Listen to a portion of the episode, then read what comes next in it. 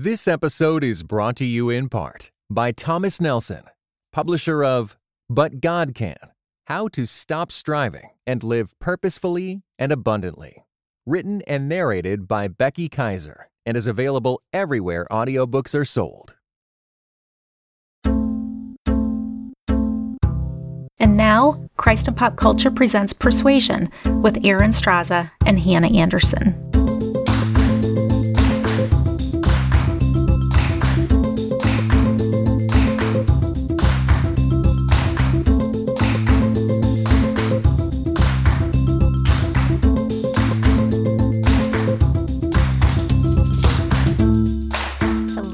Everyone. I'm Erin Straza, and with me is Hannah Anderson. We're your hosts for Persuasion, the place where fine ladies, rational minds, and the best kind of company gather to discuss all sorts of ideas and issues. Thanks for joining our conversation today. We're in the middle of a mini series for late summer. It's called Getting By, and each of these episodes, we're inviting a guest who has something specific to share about how we can get by in life, considering the world as it is today.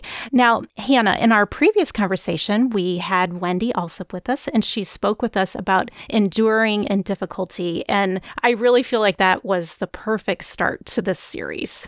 Absolutely. Because I think at some level, we just have to come to terms with the fact that hard times are a reality, like they're Mm-hmm. normal. I think it's very easy for us to believe that hard times are the aberration, that, that life is just generally good. And when you hit a patch of either personal or collective difficulty, that this is somehow abnormal. And so it's just so helpful to kind of recenter and reorient our, our sense of what life is. And for most people in most of human history, it's just been very difficult. And the difficulties that we encounter, um, again, whether it's personally or collectively, are pretty normal. And and there are ways that we need to learn resiliency and there are truths that will help us go through suffering in a way that is if not victorious, at least coping. At least we can right. get by. That is the thing. I, I think with this series, this idea of getting by, um, sometimes it feels like you're you're barely able to pick yourself up and move forward. But generally speaking, after those stretches where it is so difficult, you are able to to pick yourself up a bit and move forward. But very often that comes at cost. I mean, it's painful. Suffering isn't fun. It's not like we need to go seek it out, but it is here. And so we we need to learn and learn together. How do we get through these times that will come? And like you said, they are a normal part of life, but none of us want to sign up for them. I mean, all of us want to find the quickest route out of the suffering. But in the midst of them, how do we get by? How do we move forward? And how do we make it through? So I, I love the start of this series and the conversations that we have had and the ones that are coming up. And today we have another installment. We're so thrilled to have another guest with us today to help us uh, talk through this idea of how do we get by. Today we have Gina Dalfonzo with us. Gina's been with us before on Persuasion twice, I, I believe. And so if you are a regular listener with us, if you've been with us along the way, you'll recognize her, but you may also know her from all of her writing. She's authored a book on being single in the church, and that's titled One by One. She has another book coming out on friendship. It releases this month, and there will be more on that in just a bit. But she's also written for lots of other publications and outlets, and she's a Christ and pop culture staff writer. She's just all over the place. Gina, we're so glad you're back with us today at Persuasion. I'm so glad to be back. Thank you. Yeah, we're thrilled that you're here. You you always bring in great insight, and uh, you help us to process things that we we need to know. In the past, you've talked with us about your love for uh, old films, particularly "Singing in the Rain." I will make sure I get that linked up because that was such a fun conversation. And so we want to make sure all you listeners out there, if you haven't heard Gina talk about "Singing in the Rain," you need to listen to that one. Yeah, that was a fun one. it was. So, Gina, we have to ask you though, how are you getting by in these days? Uh, How are you surviving? Are you making it? Because we are just barely. uh, and if you are making it, how? How yes, tell us. oh, first and foremost, I am getting by by reading, which is pretty much my natural go to and my natural reaction for everything in life, every time in life, every difficulty in life. Uh, it's um, it's really absurd the number of books I have. I uh, love I mean, this. I, I do tend to to have more than one book going at any given time, but right now, uh, when we are largely stuck at home, when we need escapes, when we need distractions, or when we need, you know, we we also need a little bit of uh, wisdom and insight and, and guidance coming into our lives. Uh, I have just feel like I'm diving into a book with every spare moment, and mm-hmm. there are mm-hmm. so many. um, for for my book club, I'm reading uh, "The Warmth of Other Suns," which is a oh, massive, that's so good, massive book, but yes. so good.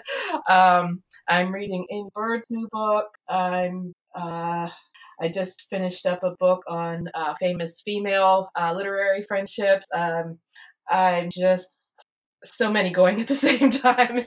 So it, it's. So I gotta um, ask you though. I gotta ask you, Gina. Do you do the Goodreads challenge, the Goodreads yearly annual challenge, where you're supposed to pick a number of books that you're going to read in a year? Because I gotta say, I 2020 I, just totally. Uh, well, if I had known, it really was going to be the ideal year for it. I, I don't do the challenge just because I never, I, I know, I always know I'm going to read a lot of books in a year. I never quite know how many, but I am, I am on Goodreads. I like being on Goodreads and, uh, you know, checking them off as I go and, and rating them and so forth. But I haven't done the challenge, but it would have been a good idea. This would have been the year for it, for yeah. sure. This is how I read too, Gina. I have so many books going and I have them all over the house. And sometimes I misplace a book. Like there was a book I started last summer that I loved. And then I got into lots of books and and then I couldn't find the book. And ah. amazingly, just like a month or two ago, I found it under a stack of other books that I didn't know that's where it was. So I do agree with you. Like lots of books all the time. Like this is just how I live my life. But definitely during the summer, during the the lockdown See, restrictions, I've been reading a ton. It's been great. Erin, that is such a benefit of being absent-minded. And I've known this for a while. But like you have all of these pleasant surprises all the time. it really is. It really it really was. I was like, "Oh, here's this book." I was so thrilled because I I was starting to get bothered like, "Oh, I'd see it on Goodreads like it's been on my in reading progress list for so mm-hmm. long." And I kept thinking, "I've got to find that book." And I found it. So, I'm going to finish that one up here real quick. Oh, good. now, speaking of good books though. Yes. Gina. Oh, oh. we need to hear about Gina's newest book. It is um, being released this month. Uh, the title of it is The Remarkable Friendship Between C.S. Lewis and Dorothy L. Sayers. It's from Baker Publishing. Gina, we want to hear a bit about this book and tell us about who it's about and why you were inspired to write it. Okay, well, this is about the friendship of Dorothy L. Sayers, who is best known today as a mystery novelist, one of the great mystery novelists, and C.S. Lewis, who I think we're all familiar with from mm-hmm. from uh, Narnia, Screwtape, Mere Christianity, all all the rest. Um, I first found out about their friendship. Well, I, let, let me backtrack a little bit. I first started reading Lewis in high school a little bit. Uh, when I got to college at Messiah College, now Messiah University, I took a class called Theology in Oxford Christian Writers, and this is where I encountered Tolkien and, and some of the other Inklings, but also this is where I encountered Dorothy L. Sayers uh, because she was not just a great mystery novelist, but she was also a Christian and a friend of C.S. Lewis and did some work in apologetics like Lewis did. And so uh, this class, I think we covered seven writers and explored the web of relationships between them.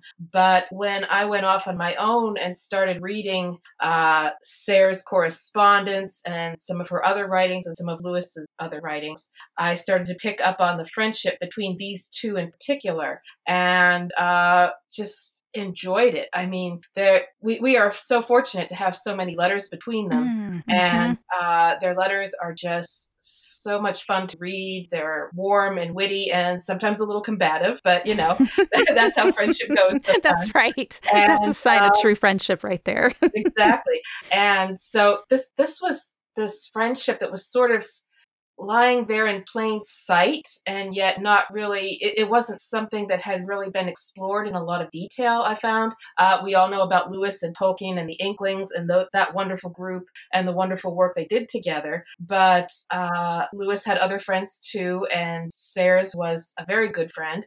And it, it's i just found it so inspiring and interesting and, and something that i thought should be better known Well, I have loved this book, Gina. And I've already told you this privately, but I want to tell everyone else. I have so enjoyed this book. Um, it- it's really a sweet spot for Gina. Um, she has this understated observational humor that's just perfect for nonfiction and bibliographic writing. Um, and so she lets um, Sayers and Lewis take center stage, but then occasionally, Gina, you'll just make these kind of observational comments that just are perfect and on the mark. So I have loved uh, reading this book. And one thing you mentioned about the letters between Sayers and Lewis being the primary, um, you know, way that we know about their friendship. I found it remarkable um, that you mentioned that Lewis discarded a lot of his correspondence, a lot of his letters, but he didn't discard Sayers' letters. Like he kept them, and the very fact that he kept them was testament that they meant something to him, and, Mhm. and that their um, correspondence was a- a very significant part of his own work and his own friendship with with Dorothy. We'll call her Dorothy. Yeah, yeah, that, that's right. Um, as you say, he had a habit of discarding letters, and unfortunately, he seems to have discarded at least the first couple of hers, according to his habit, which, which, which is sad because we don't now we don't have them to look at. But as as their friendship went on, he did start keeping her letters, and he it's interesting. He valued her not just as a friend, but also just as a great letter writer, and and he would continually tell her this. He would say, you know, you are a great letter writer. Uh, so someday, someday you may be more famous for your letters even than than for your other writings. Uh, another place he said, "You're a great letter writer. I'm not," which isn't true. He was a good letter writer, but he was just impressed by just by the way she wrote letters as, as much as he was by you know what she said in her letters and, and how she expressed her friendship in her letters. And really, it was letters that started their friendship. Wasn't as as you wrote in the book that Sayers actually wrote him something of a I don't know if you call it fan mail or Mhm. a very affirming letter about some of the work he had done, which I do think that's a way to get on the good side of an author if you want to start a friendship with an author. Just speaking Yeah. True. personally. Yeah, and and it came at a at a really good time because she was famous by this time. She she had written uh most or all I think of her her mystery novels. She was really well known. I mean, she was right up there with Agatha Christie. And uh he was just beginning to be known as a writer. And so, I mean, that's the time when you want uh, well known writers writing to you and encouraging you. And she did that for him, and it, it meant a lot to him. This episode is brought to you in part by Beyond Ordinary Women Ministries, which prepares Christian women for leadership. At Bow, we believe that every woman is a leader because she influences someone. So, whom do you influence? Do you mentor a woman? Serve in the workplace? Or do you lead a small group, teach the Bible, or even lead an entire ministry? No matter who or how many you influence, our free online resources will help equip you. Our videos, podcast episodes, and articles from experienced women leaders will encourage you and perfect your leadership skills. They offer wisdom for dealing with ministry pitfalls, current biblical issues, health for your own soul, and insights for shepherding others well. In addition, Bow offers Bible studies designed to connect women of multiple generations. They provide a challenge to both women new to the Bible and those wanting to dig deeper. Be our guest and browse all of our free resources and low cost Bible studies at beyondordinarywomen.org. Well, Gina, I have loved your book so far. I, I'm just working through it and I have loved it, just like what Hannah was saying, is that you have provided such a rich insight into this friendship. And that's why we wanted to bring you on to this conversation today, is because we are looking at how we get by. And there's something very um, beautiful about this friendship that you are able to show us with Lewis and Sayers. And there's something about um, their friendship in particular that we can learn from. Um, one of the things that we need to know is that they were communicating and corresponding in a very difficult period of history. Could you talk a little bit about the backdrop of this friendship, the time frame, and then maybe share a little bit about what we can learn from how they communicated and maybe what those difficulties were contributing to their friendship. Yes, uh, they first became friends in the early 40s, uh, 1942 or thereabouts, which of course we know as the time period of World War II. So, as uh, British people, uh, they were they were caught up in the thick of this, mm-hmm. not so much um, personally as just part of something the entire country and the entire world was going through mm-hmm. and it was so so it was a time and, and more than that they had both uh, gone through world war one before that which mm-hmm. lewis had been a soldier in that war and it had altered his life in permanent ways, just as it did for everybody who was in it. Uh, Sayers too had had uh, some involvement on her end, and her husband uh, dealt with the after effects of that war for years and years and years. So uh, they both had this wartime experience, and they were going through this wartime experience when they first connected, and. They both, I mean, they both have this indomitable spirit that comes mm-hmm. through, which is so impressive when you read what they wrote and you consider what they were going through.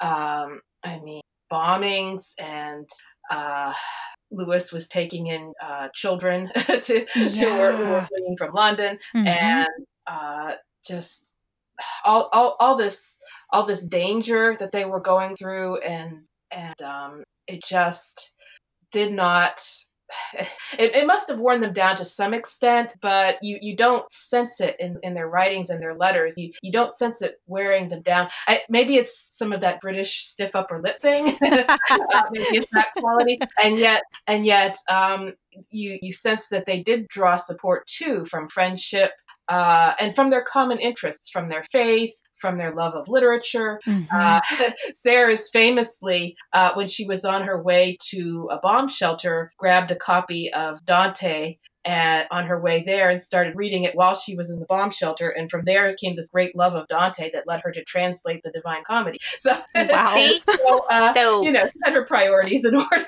we're all in good company reaching for a book in unprecedented times, right? Right. Right. right. But uh, also, they, they had this they had this they, they developed this bond that I think their friendship too uh, helped them in difficult times. And aside from the war, they both had a lot of personal difficulties at home. Um, Sayers' husband uh, had dealt with alcoholism and lifelong illness, um, and Lewis's brother was dealing with alcoholism. They, they both had a number of personal difficulties they were struggling with, and it wasn't so much that they shared their difficulties with each other hmm. because they, they didn't really do that until later in their friendship.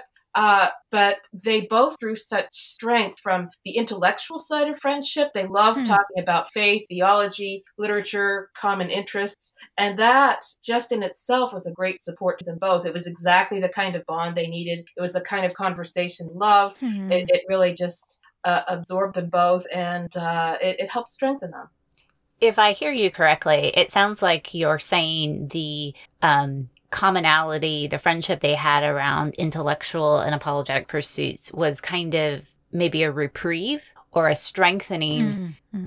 that would enable them to continue to suffer well in other ways. So it wasn't necessarily like they were coming and just dumping all of their emotions and mm-hmm. finding this person who could know them or get them at this emotional level, but more it was that they, they found such sustenance from these kinds of conversations, whether it was with each other or with other people, that that work gave them life and power and strength to go back to lives of suffering and to find some stability in the midst of um, really social upheaval. Yes, exactly. Uh, they they uh, Lewis uh, says I think it's in maybe it's in the Four Loves somewhere where he writes about friendship. He he has such interesting ideas about friendship that when we read them now. Uh, that they they strike us or they strike me at least as as very different from what we tend to think. You know he, he'll say you know friends don't have to know all the personal messy details of of each other's lives. That they, they just have to have these common interests. They have to connect over these things. Friendship has to be about something. And you know something about that makes me think that uh, they would have been great facebook friends if they had lived today.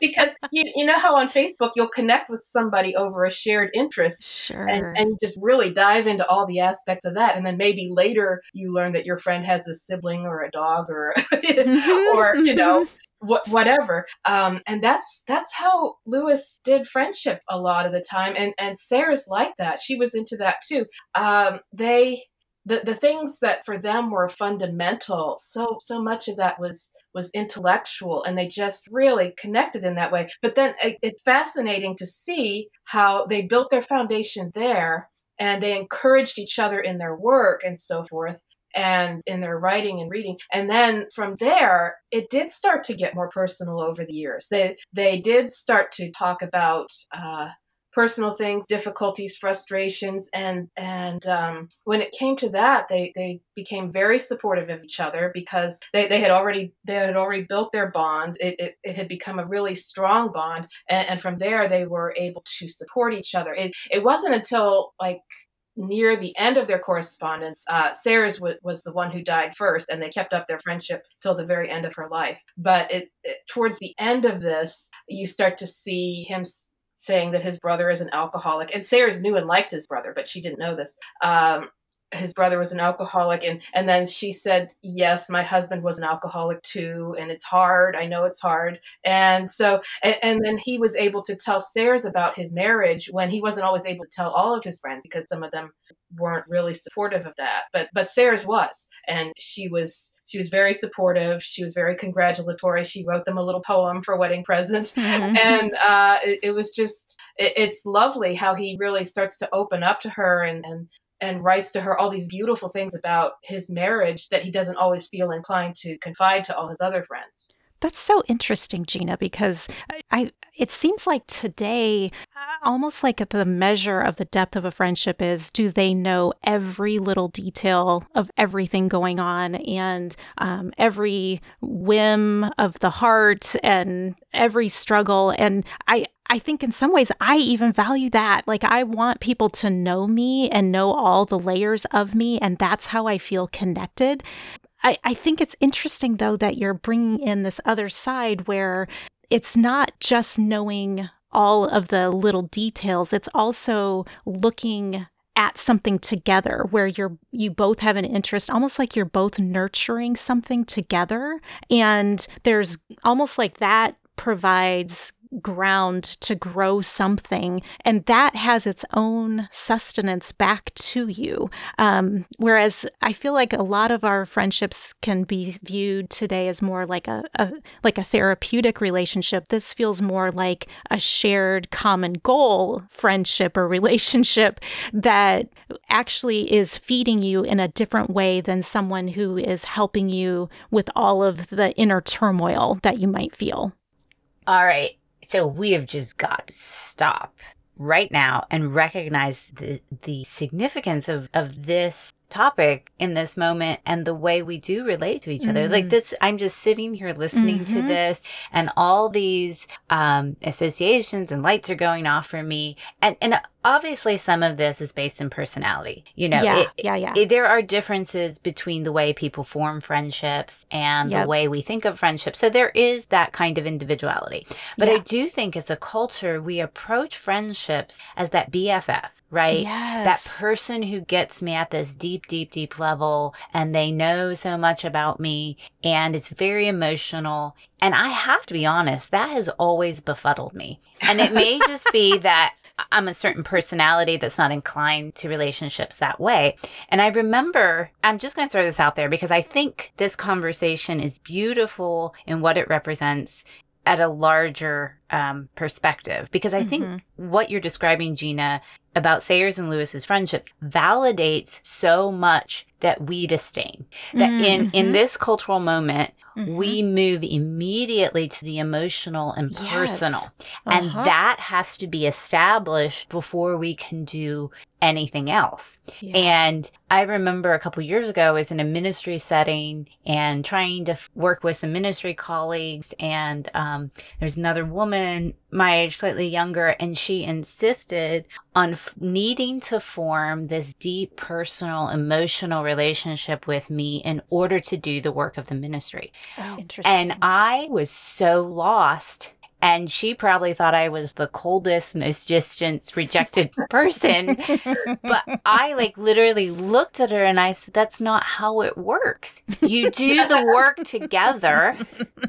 Y- your your friendship emerges from the common work, from the common ministry, from the common in- interest. It's not that you're friends together and then your friendship of your emotional attachment becomes the basis for your ability to work together. At least for me, it didn't work that way.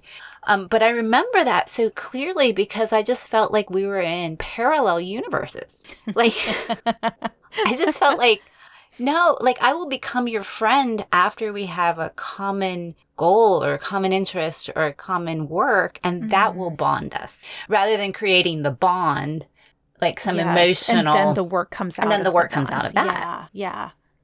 And I wonder if that parallels a little bit of our views of marriage too how we view marriage as this kind of my best I married my best friend. And what we mean by that is this deep emotional you know, I fell in love and this is mm-hmm. the person. Mm-hmm. And so then the work of marriage and family or whatever it, it can only be sustained as long as you have that emotional bond. So right. this is just blowing my mind to hear you talk about this, Gina. And I would say that in a time of cultural upheaval, yeah. lots of suffering, the type of friendship that's going to be more stable is not the one that relies on our emotions. Yeah, I, I think there's a lot to be said for that because uh, you see them at, th- through through the course of this friendship, through their letters, you, you see them becoming more and more and more comfortable with each other by talking about these intellectual things that mattered so much to both of them. And even even when they get a little combative like i said before even when they disagree and have conflicts you sense that there's already this shared foundation this deep bond that is going to hold up through that. And it does uh, because the same things matter so much to them both. And then later a little bit later on you see them sort of um, experiencing cultural shifts all around them. Uh, Lewis, of course, a lot of us know, was at Oxford doing apologetic work, and that was at a time when that caused him to be looked on with some suspicion and and just people were people couldn't understand what he was doing, why he was doing it. You know, an Oxford scholar writing works of popular theology. This is just not done. you know, what are you doing? and, and so he, he experienced, um, and, and, just the culture in general was was shifting a lot then, and uh, Christianity as he and Sayers had both known it all their lives. The, the, the role of Christianity in the whole world seemed to be changing. And, and was experiencing something of this too. And so now they had this friendship where they could really sort of get each other and support each other. And they did support each other very much through that because um, Lewis was friends with so many people who were doing imaginative work, creative work. He wasn't really friends with that many apologists. Uh, but and he, he, had encouraged Sayers to do apologetic work even when she wasn't particularly feeling like it. And so uh, they they both found themselves in this role that was regarded with suspicion just people didn't necessarily comprehend what they were doing they, they were they ended up in a in a debate on the same side of the debate uh, over Christianity uh, because they had both been attacked in print for their role for what they were doing. They they were accused, I believe, of you know trying to elevate theology over science and put down the role of science and so forth. And so their letters to each other about this are very amusing because you know they find themselves on the receiving end of this barrage, and they were they're just talking to each other like, well, you know, that this is how it goes, I guess. Uh, that part know. of the book was hilarious uh-huh. because just to just to let listeners know, th- this woman had written a book against Lewis and Sayers and what uh who else? Um, T.S. Eliot. T.S. Eliot. And like literally she wrote an entire book against mm-hmm. these people saying why they're wrong. and and Lewis and Sayers were corresponding about whether the other had read the book. And I think it was Sayers basically said, I'm not gonna spend money to read a book that's bashing me. I mean that's my contemporary interpretation of it. But she's like, I'm not gonna spend money for that. Um, right. so I was, it was hilarious. Um, yeah. Yeah, and, and they agreed to to uh, bait this lady. And, and as it turned out, in the end, uh, she had to, the their opponent had to pull out and somebody substituted for her but uh, they they did this debate uh, by all accounts they did very well together in this debate and you know oh to have been a fly on the wall and to have seen and heard this it must have been amazing we we have a few of uh, um, well, we have a report of what Sayers said that day. We, we don't really have uh, the transcript of Lewis' remarks, unfortunately, but uh, they're just they're just amazing to read, and it must have been great to hear. And so they were they were together in this uh, sort of battle, and yet they were again their personalities were very robust very indomitable. Mm-hmm. they didn't waste time sitting around pitying themselves for oh the whole world is changing. This is really hard. I hate this you know? Uh, they, they, didn't whine about it. They just sort of charged into battle side by side and you know enjoyed themselves. And uh, each each of them understood what the other was experiencing. Lewis calls her, and I use this as a, a chapter title. Lewis calls her Sister Dinosaur because he felt like a dinosaur. Uh, he, he famously said this in a speech, and uh, she she wrote and said, you know, I really get that. And so he called her Sister Dinosaur. and, so, and, so, they had this experience of being dinosaurs together. And, you know, they didn't whine or pout about it, but they, they just uh, were able to commiserate with each other over it the parallels that I'm seeing between what they were experiencing and what we may have experienced here in the last few months. It's interesting. Um, there's there's the backdrop of the social and cultural upheaval and the unrest and difficulties in society, and then there are the faith issues um, with how people are perceiving Christianity and and really calling different ideas to account in terms of faith and theology. Um, it, it's interesting that these are still the same sorts of struggles, like they change, and yet the the type of struggle is still the same. And in some ways, that's encouraging to me to know that here today we have all kinds of things that we're facing as a society and then within the realm of faith and christianity there are still these things that we are wrestling out and um, needing to defend in some ways or sort through in other ways it, it's encouraging to me to know that okay this is something that we're all going to face and friendships make that better. Um, can you talk a little bit about whether it's from Lewis and Sayers or just your own insight, Gina, what do you learn from what you've studied in terms of how friendships help people to move through these spaces where it's just difficult in life from all fronts personal and society and faith? Like what what can you share with us about that?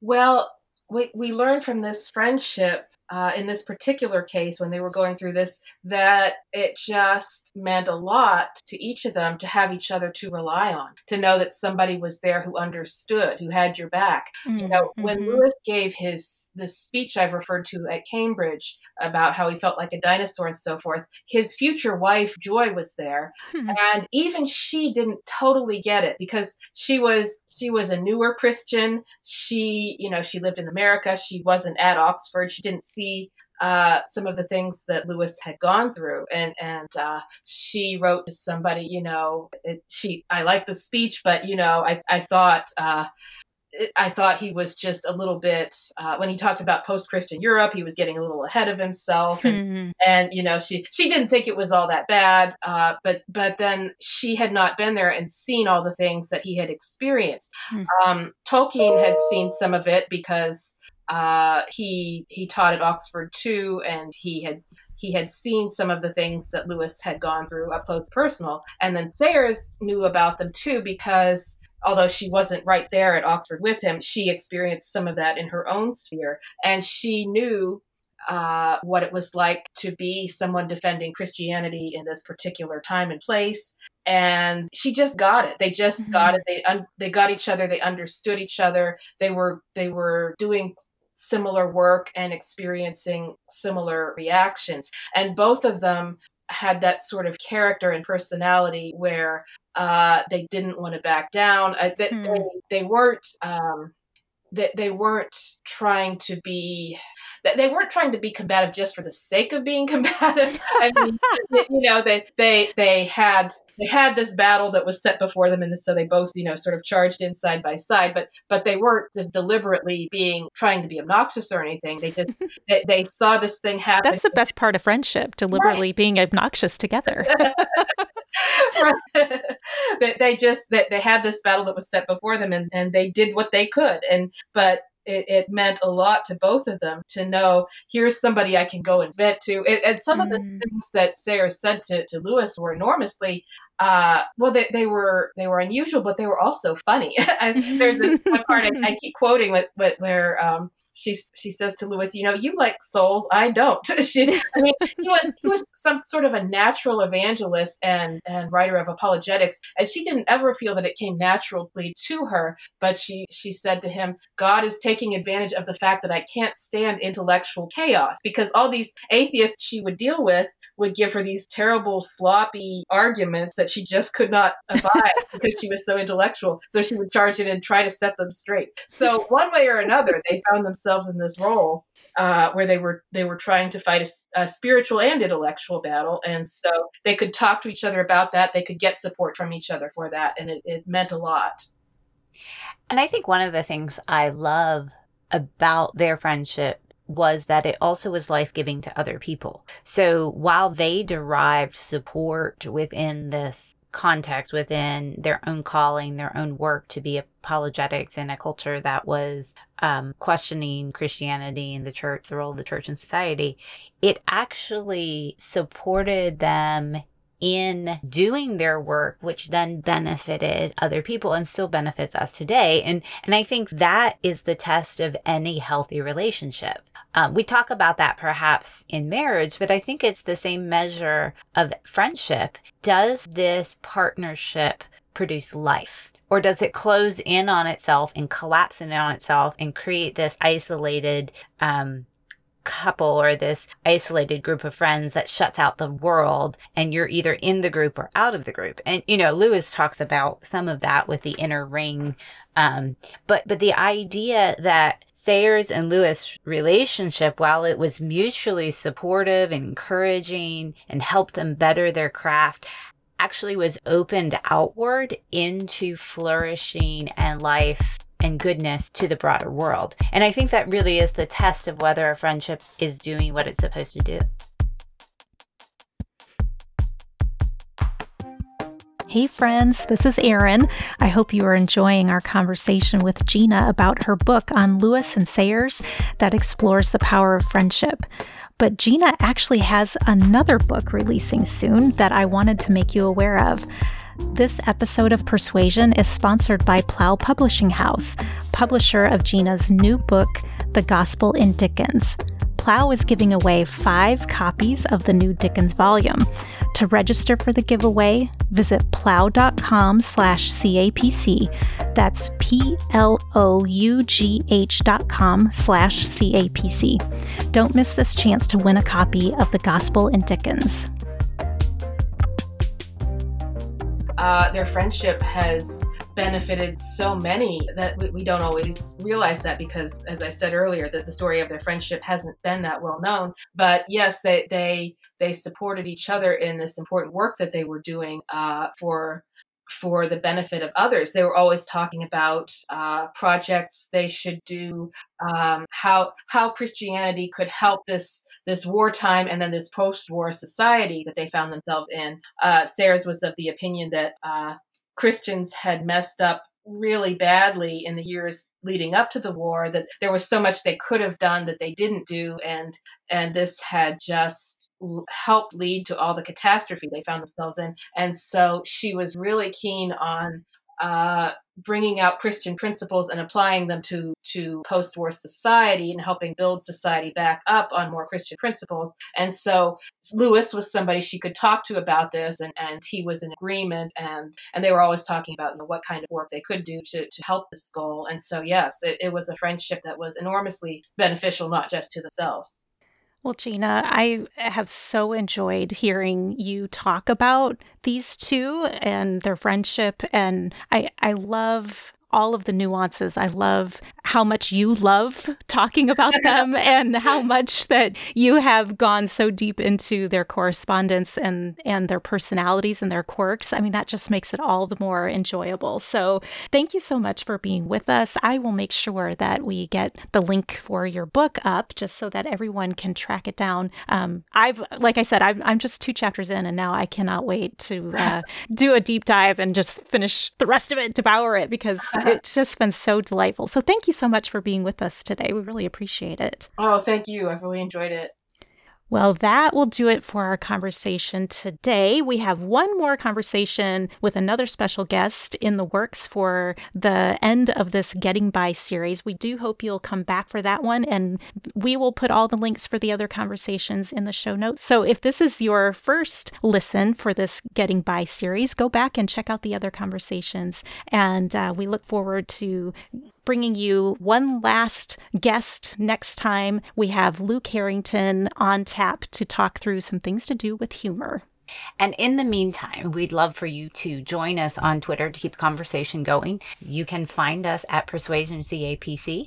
Come join us and talk about how you're getting by, how friendship has helped you in these moments, these last few months, um, the kinds of things maybe in the past that have helped you get by. You can join us there at Twitter and of course, Christ and Pop Culture members can pick up the discussion in our community Facebook group. If you're not a member, you can become one for just $5 a month, and your investment supports programs like this and all of the other thoughtful commentary that you find at Christ and Pop Culture through our site, through the digital magazine, and through the other podcasts. You can connect with us um, at persuasionpodcast.buzz, um, where you can listen and read show notes, follow up on uh, what's been going on. Of course, we're on Instagram at PersuasionCAPC, Facebook, and again, join us on Twitter at, Persu- at the same tag, PersuasionCAPC. Thanks so much to Jonathan Clausen. He's our producer for Persuasion and all the other shows in the Christ and Pop Culture Podcast Network. Give them a listen at christandpopculture.com or you can go to iTunes and search for Christ and Pop Culture. All the shows will pop up there. While you're at iTunes, we would love your ratings and reviews. That helps us to be found by other listeners who would also enjoy tuning in. And we do thank you for listening to Persuasion, and we will catch you next time. You have been listening to Persuasion with Erin Straza and Hannah Anderson, an official production of the Christ and Pop Culture Podcast Network. Please rate and review the show in iTunes and check out our other shows at christandpopculture.com slash network. Theme music by Maiden Name.